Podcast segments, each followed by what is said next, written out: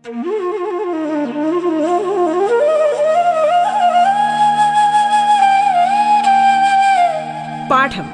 കേട്ടു പഠിക്കാൻ റേഡിയോ കേരളയിലൂടെ.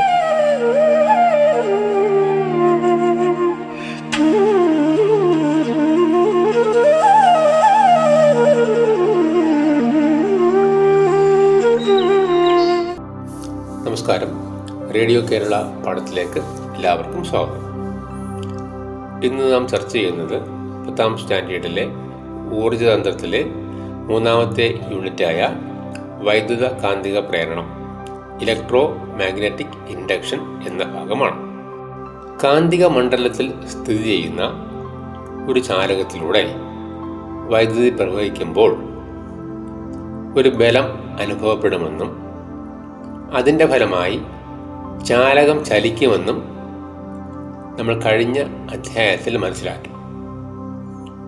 അങ്ങനെയെങ്കിൽ കാന്തിക മണ്ഡലത്തിൽ ഒരു ചാലകം ചലിപ്പിച്ചാൽ ആ ചാലകത്തിൽ വൈദ്യുതി ഉണ്ടാകുമോ? ഇത്തരത്തിലൊരു പരീക്ഷണം ആദ്യമായി അവതരിപ്പിച്ചത് മൈക്കൽ ഫാരഡെയാണ്. അതിനാലാണ് അദ്ദേഹത്തെ വൈദ്യുതിയുടെ പിതാവ് ഫാദർ ഓഫ് ഇലക്ട്രിസിറ്റി എന്ന് അറിയപ്പെടുന്നത്. ഇതിന് അദ്ദേഹം ഉപയോഗിച്ച സാമഗ്രികൾ. ബാർ മാഗ്നറ്റ് സോളിനോയിഡ് ഗാൽവനോമീറ്റർ എന്നിവയാണ്. എന്താണ് ഗാൽവനോമീറ്റർ എന്ന് നമുക്ക് മനസ്സിലാക്കാം. ഒരു സർക്യൂട്ടിലെ വളരെ ചെറിയ കരണ്ടിന്റെ സാന്നിധ്യവും ദിശയും മനസ്സിലാക്കാനുള്ള ഉപകരണമാണ് ഗാലനോമീറ്റർ ഇതിന്റെ സൂചി മധ്യഭാഗത്തുള്ള പൂജ്യത്തിലായിരിക്കും നിൽക്കുന്നത്. വൈദ്യുതി പ്രവഹിക്കുമ്പോൾ കരണ്ടിന്റെ ദിശയ്ക്കനുസരിച്ച് സൂചി ഇടത്തോട്ടോ വലത്തോട്ടോ ചലിക്കും. കരണ്ടിന്റെ അളവ് കൂടുമ്പോൾ വിഭ്രംശവും കൂടും. സോളിനോയിഡിന്റെ രണ്ട് അഗ്രങ്ങൾ ഗാലനോമീറ്ററിൽ ഘടിപ്പിക്കുന്നു. അതിനുശേഷം ബാർ മാഗ്നറ്റ് സോളിനോടിനുള്ളിലേക്ക് ചലിപ്പിക്കുന്നു. ബാർ മാഗ്നറ്റ് സോളിനോടിനുള്ളിലേക്ക് ചലിപ്പിക്കുമ്പോൾ ഗാലനോമീറ്ററിന്റെ സൂചി ഒരു ഭാഗത്തേക്ക് വിഭ്രംശിക്കുന്നതായിട്ട് നമുക്ക് കാണാം. കാന്തം ഗാലനോമീറ്ററിനകത്ത് നിശ്ചയമായിരിക്കുമ്പോൾ സൂചി വിഭ്രംശിക്കുകയില്ല. അപ്പോൾ സൂചി പൂജ്യത്തിലായിരിക്കും നിൽക്കുന്നത്. കാന്തം ഗാലനോമീറ്ററിനകത്ത് നിന്ന് പുറത്തേക്ക് ചലിപ്പിക്കുമ്പോൾ വീണ്ടും ഗാലനോമീറ്ററിന്റെ സൂചി വിഭ്രംശിക്കുന്നതായിട്ട് നമുക്ക് കാണാൻ കഴിയും. എന്നാൽ ഈ സമയം ഗാലനോമീറ്ററിന്റെ സൂചി വിഭ്രംശിക്കുന്നത് ആദ്യം വിഭ്രംശിച്ചതിന്റെ നേരെ എതിർ ദിശയിലായിരിക്കും.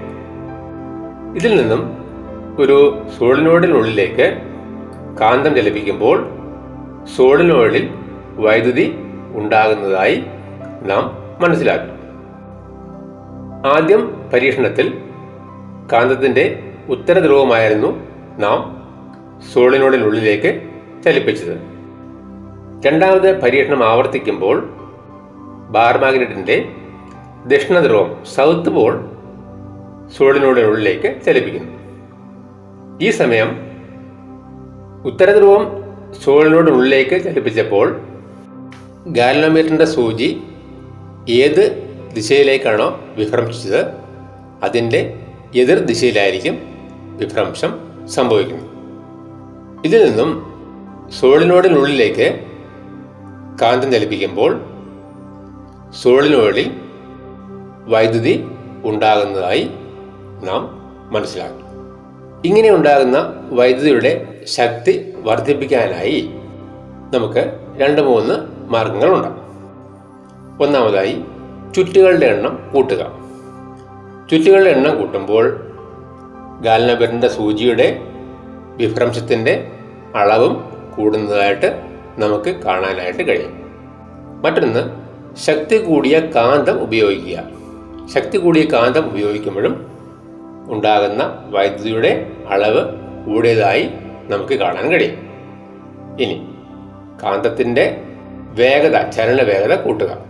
ഈ മൂന്ന് സന്ദർഭങ്ങളിലും ഉണ്ടാകുന്ന കറണ്ടിന്റെ അളവ് കൂടുതലാണെന്ന് നമുക്ക് മനസ്സിലാക്കാം.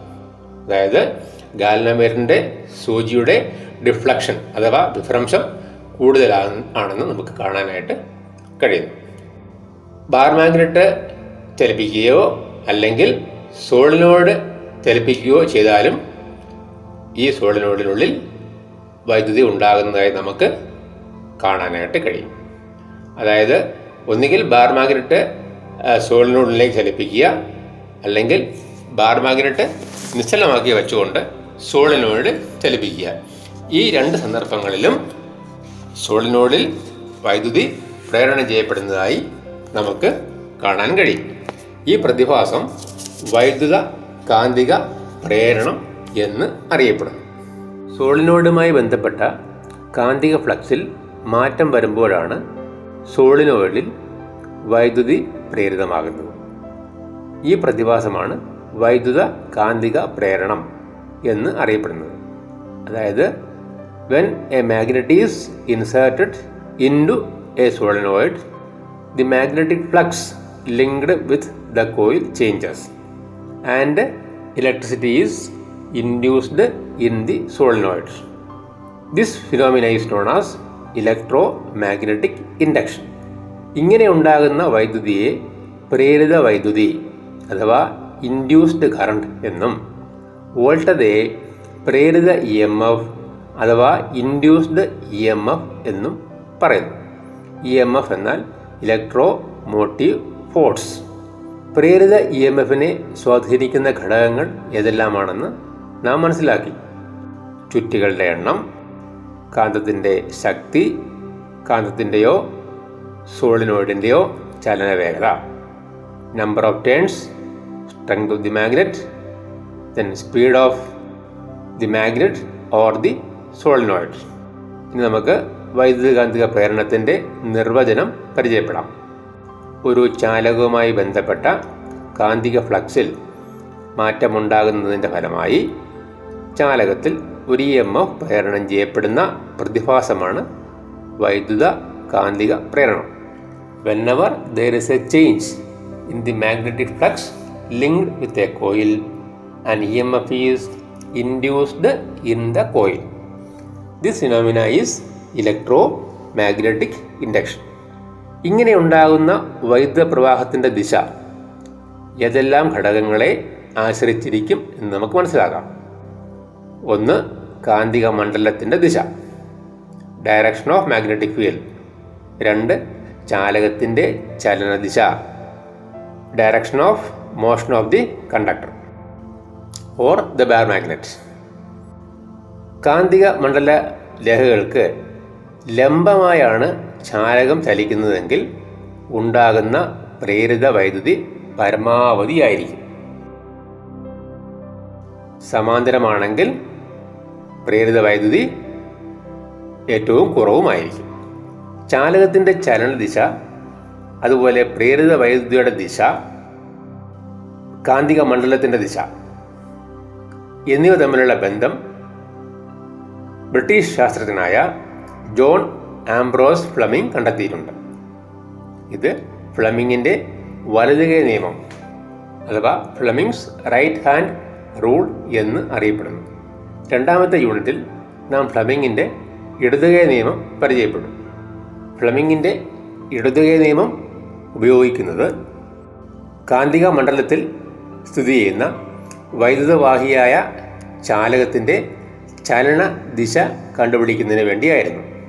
എന്നാൽ ഫ്ലമിങ്ങിന്റെ വലതുകൈ നിയമം ഉപയോഗിക്കുന്നത് വൈദ്യുത കാന്തിക പ്രേരണം മൂലം ഉണ്ടാകുന്ന വൈദ്യുതിയുടെ ദിശ മനസ്സിലാക്കുന്നതിന് വേണ്ടിയാണ്. എന്താണ് ഫ്ലമിങ്ങിന്റെ വലതുകൈ നിയമം എന്ന് നമുക്ക് മനസ്സിലാക്കാം. വലതുകൈയുടെ തള്ളവിരൽ ചൂണ്ടുവിരൽ നടുവിരൽ.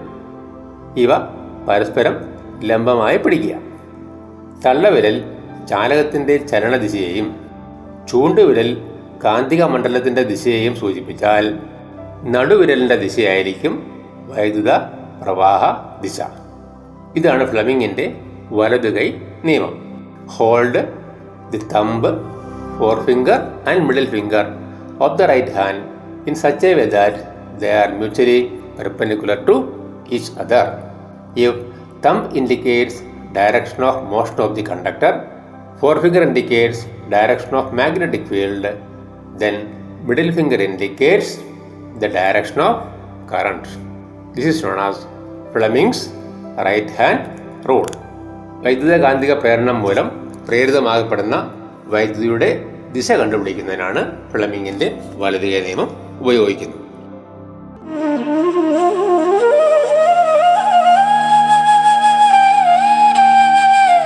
പാഠം കേട്ടു പഠിക്കാൻ റേഡിയോ കേരളയിലൂടെ. പാഠത്തിൽ ഇനി ഇടവേള.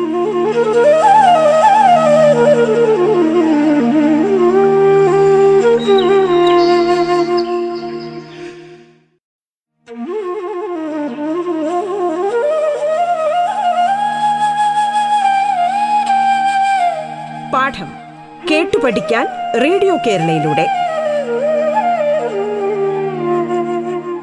തുടർന്ന് കേൾക്കാം പാഠം.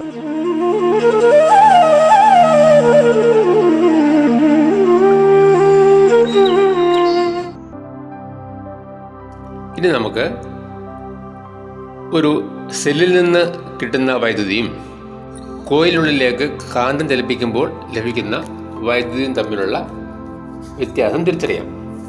ഇതിനായി നമുക്ക് ഒരു പരീക്ഷണം ചെയ്യാം.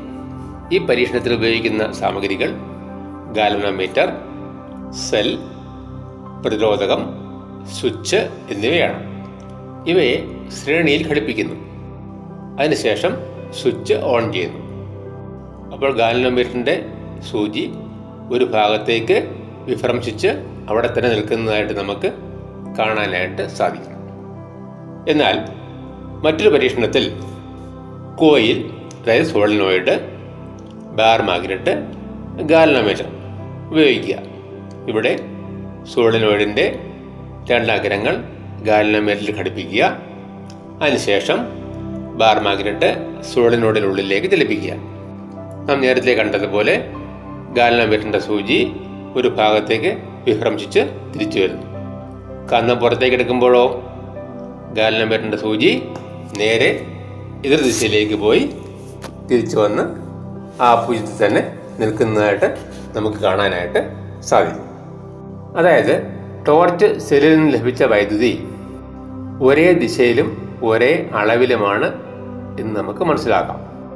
എന്നാൽ വൈദ്യുത കാന്തിക പ്രേരണം വഴി ലഭിച്ച വൈദ്യുതിയുടെ ദിശ മാറുന്നതായിട്ട് നാം തിരിച്ചറിഞ്ഞു.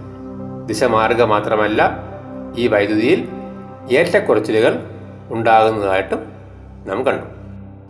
ഇങ്ങനെ തുടർച്ചയായി ഒരേ ദിശയിൽ പ്രവഹിക്കുന്ന വൈദ്യുതിയാണ് ഒരു ടോർച്ച് സെല്ലിൽ നിന്നും നമുക്ക് കിട്ടുന്നത്. ഇത്തരം വൈദ്യുതിയെ നേർധാര വൈദ്യുതി അല്ലെങ്കിൽ ഡയറക്റ്റ് കറണ്ട് എന്ന് അറിയപ്പെടുന്നു.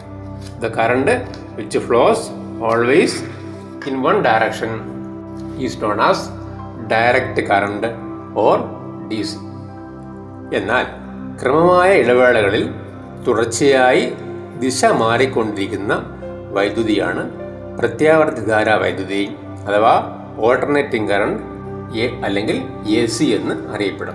The current that changes direction at regular intervals of time is and alternating current A C ഇങ്ങനെ ഒരു കാന്തത്തിന്റെയോ അല്ലെങ്കിൽ കമ്പിച്ചുരുളിന്റെയോ തുടർച്ചയായ ചലനം മൂലം വൈദ്യുതി ലഭ്യമാക്കുന്ന ഉപകരണമാണ് നമ്മുടെ ജനറേറ്റർ അല്ലെങ്കിൽ ഡൈനമോ എന്ന് അറിയപ്പെടുന്നത്. അതായത് the device that produces electricity continuously by the movement of a magnet or a coil such a device is known as generator ജനറേറ്ററിൽ ഉണ്ടാകുന്ന ഊർജമാറ്റം എന്താണ്? അവിടെ യാന്ത്രികോർജം വൈദ്യുതോർജമായി മാറുന്നു. നാം കഴിഞ്ഞ അധ്യായത്തിൽ ഒരു മോട്ടോറിൽ ഉണ്ടാകുന്ന ഊർജമാറ്റം എന്താണെന്ന് മനസ്സിലാക്കി. മോട്ടോറിൽ വൈദ്യുതോർജം യാന്ത്രികോർജമായി മാറുന്നു. അതായത് electrical energy is converted to mechanical energy. എന്നാൽ ജനറേറ്ററിലോ ജനറേറ്ററിൽ mechanical energy is converted to electrical energy. യാന്ത്രികോർജം വൈദ്യുതോർജമായി മാറുന്നു. അങ്ങനെ യാന്ത്രികോർജം വൈദ്യുതോർജമാക്കി മാറ്റുന്ന സംവിധാനമാണ് ജനറേറ്റർ. ഇനി നമുക്ക് ഒരു ജനറേറ്ററിന്റെ ഭാഗങ്ങൾ ഏതൊക്കെയാണെന്ന് പരിശോധിക്കാം. ഫീൽഡ് കാന്തം അല്ലെങ്കിൽ ഫീൽഡ് മാഗ്നറ്റ് അതായത് നമ്മുടെ ജനറേറ്ററിൽ കാന്തിക ഫ്ലക്സ് സൃഷ്ടിക്കാനാണ് ഫീൽഡ് കാന്തം ഉപയോഗിക്കുന്നത്. രണ്ട് ആർമേച്ചർ. ആർമേച്ചർ എന്നത് കമ്പിച്ചുരുളാണ്. അതായത് ഇവിടെ ഒരു പച്ചിരമ്പ് കോറിൽ കവചിത ചെമ്പ് കമ്പി ചുറ്റിയെടുത്ത ക്രമീകരണത്തിനെയാണ് ആർമേച്ചർ എന്ന് അറിയപ്പെടുന്നത്. ഇതിനെ ഒരു അക്ഷത്തെ ആധാരമാക്കി കറക്കാൻ കഴിയും. An armature is an insulated copper wire wound on a soft and core this can be made to rotate about an axis the third one is slip rings അതായത് ആർമേച്ചറിന്റെ ആർമേച്ചറിന്റെ കമ്പിച്ചുരുളിന്റെ രണ്ട് അഗ്രങ്ങളുമായി വിളക്കി ചേർത്തിട്ടുള്ള രണ്ട് പൂർണ വളയങ്ങളെയാണ് സ്ലിപ്പ് റിങ്സ് എന്ന് പറയുന്നത്. ഇതും ആർമേച്ചറിനോടൊപ്പം കറങ്ങുന്നു. അതായത് metal rings which are welded together with the armature coil the rotate along with the armature on the same axis of rotation of the armature നാലാമത്തേതാണ് brushes slip റിങ്സുമായിട്ട് സ്പർശിച്ചുകൊണ്ടിരിക്കുന്ന ക്രമീകരണമാണ് ബ്രഷസ് ബാഹ്യ സർക്യൂട്ടിലേക്ക് ഇതിലൂടെ വൈദ്യുതി പ്രവഹിക്കുന്നു. Brushes are arrangements which always make contact with the slip rings current flows through them to the external circuit അതായത് slip rings രണ്ട് റിങ്സ് ആർ വൺ എന്നും ആർ ടു എന്നും അറിയപ്പെടുന്നു. അതുപോലെ ബ്രഷസ് രണ്ട് ബ്രഷ് ബി വൺ എന്നും ബി ടു എന്നും അറിയപ്പെടുന്നു. ഫീൽഡ് മാഗ്നറ്റ് നമ്മൾ എൻ എന്നും എസ് എന്നും സൂചിപ്പിക്കുന്നു. ഗ്രാഫിക് ചിത്രീകരണത്തിൽ ഫീൽഡ് മാഗ്നറ്റ് എന്നും എസും ആണ്. അതുപോലെ armature A B C D എന്ന ക്രമത്തിൽ ആർമേച്ചർ സൂചിപ്പിക്കും. Rings R one R two അതുപോലെ brush B one B two ആ ബി വണ്ണിൽ നിന്നും ബി ടുവിൽ നിന്നും ഒരു ഗാലനോ മീറ്ററിലേക്ക് ഘടിപ്പിക്കുകയും ചെയ്തിട്ടുണ്ട്. ബി വണ്ണിൽ നിന്ന് ബി വൺ ബി ടു ഇവയെ ഒരു ഗാലനോ മീറ്ററുമായി ബന്ധിപ്പിച്ചിട്ടുണ്ട്. അതായത് ബി വണ്ണിൽ നിന്നും ബി ടുവിൽ നിന്നുമാണ് പുറത്തെ സർക്യൂട്ടിലേക്ക് വൈദ്യുത പ്രവാഹം ഉണ്ടാകുന്നത്. ഇനി നമുക്ക് ആർമേച്ചർ ഫീൽഡ് കാന്തത്തിനുള്ളിൽ നിന്ന് കറങ്ങുമ്പോൾ വൈദ്യുതി ഉണ്ടാകുന്നതിനെ പറ്റി ചർച്ച ചെയ്യാം. ഓരോ അർദ്ധഭ്രമണത്തിലും വൈദ്യുത പ്രവാഹ ദിശ മാറുന്നു. വൈദ്യുത പ്രവാഹ ദിശ മാറുന്നു മാറുന്നതായും വൈദ്യുതിയുടെ അളവ് കൂടുകയും കുറയുകയും ചെയ്യുന്നതായും നമുക്ക് കാണാൻ സാധിക്കും. അതായത് ആർമേച്ചർ കറങ്ങുമ്പോൾ ആർമേച്ചർ കാന്തിക ബലരേഖകളുമായി പൂജ്യം ഡിഗ്രി അതായത് സമാന്തരമായിരിക്കുമ്പോൾ പ്രേരിത വൈദ്യുതി പൂജ്യമായിരിക്കും. ആർമേച്ചർ കറങ്ങി തൊണ്ണൂറ് ഡിഗ്രി ആകുമ്പോൾ അതായത് കാന്തിക ബലരേഖകളുമായിട്ട് തൊണ്ണൂറ് ഡിഗ്രി വരുമ്പോൾ പ്രേരിത വൈദ്യുതി ഏറ്റവും കൂടുതലായിരിക്കും മാക്സിമം ആയിരിക്കും. ആർമേച്ചർ അർദ്ധഭ്രമണം പൂർത്തിയാക്കുമ്പോൾ അതായത് നൂറ്റി എൺപത് ഡിഗ്രി ആകുമ്പോൾ ആർമേച്ചർ കാന്തിക ബലരേഖകളുമായിട്ട് സമാന്തരമാകുകയും കറണ്ട് പൂജ്യമാവുകയും ചെയ്യും. അടുത്ത അർദ്ധഭ്രമണത്തിൽ അതായത് ആർമേച്ചർ ഇപ്പോൾ പകുതി ഭാഗം കറങ്ങി. ഇനി കറക്കം പൂർത്തിയാകുമ്പോൾ അതായത് ഇരുന്നൂറ്റി എഴുപത് ഡിഗ്രി വരുമ്പോൾ വീണ്ടും ആർമേച്ചർ കാന്തിക ബലരേഖകളുമായിട്ട് ലംബമായി വരും. അപ്പോൾ കറണ്ട് ഏറ്റവും കൂടുതലായിരിക്കും. പ്രേരിത വൈദ്യുതി ഏറ്റവും കൂടുതലായിരിക്കും. പക്ഷേ ഒരു വ്യത്യാസമുണ്ട്. അത് നേരെ വിപരീത ദിശയിലായിരിക്കും. ഇനി ആർമേച്ചറിന്റെ ഭ്രമണം പൂർത്തിയാകുമ്പോൾ മുന്നൂറ്റി അറുപത് ഡിഗ്രി തിരിയുമ്പോൾ ആർമേച്ചർ കാന്തിക ബലരേഖകളുമായി സമാന്തരമാവുകയും കറണ്ട് പൂജ്യമാവുകയും ചെയ്യുന്നു. അതായത് പൂജ്യം ഡിഗ്രിയിൽ കറണ്ട് പൂജ്യമായിരിക്കും തൊണ്ണൂറ് ഡിഗ്രിയിൽ കറണ്ട് മാക്സിമം അല്ലെങ്കിൽ പരമാവധി ആയിരിക്കും നൂറ്റി അമ്പത് ഡിഗ്രിയിൽ കറണ്ട് പൂജ്യമായിരിക്കും ഇരുന്നൂറ്റി എഴുപത് ഡിഗ്രിയിൽ കറണ്ട് മാക്സിമം ആയിരിക്കും പരമാവധി ആയിരിക്കും അപ്പോൾ ഡയറക്ഷൻ മാറും. മുന്നൂറ്റി അറുപത് ഡിഗ്രി ആകുമ്പോൾ വീണ്ടും കറണ്ട് പൂജ്യമാകുന്നു. ഇതാണ് ആർമേച്ചറിന്റെ ഒരു ഭ്രമണത്തിൽ സംഭവിക്കുന്ന ഉണ്ടാകുന്ന പ്രേരിത വൈദ്യുതി. റേഡിയോ കേരളയുടെ ഇന്നത്തെ പാഠം ഇവിടെ അവസാനിക്കുന്നു. ഈ ക്ലാസ് കൈകാര്യം ചെയ്തത് കെ സജിത്ത് കൊല്ലം ജില്ലയിലെ Punalur Valakode N S V vocational higher secondary സ്കൂളിലെ അധ്യാപകനാണ്.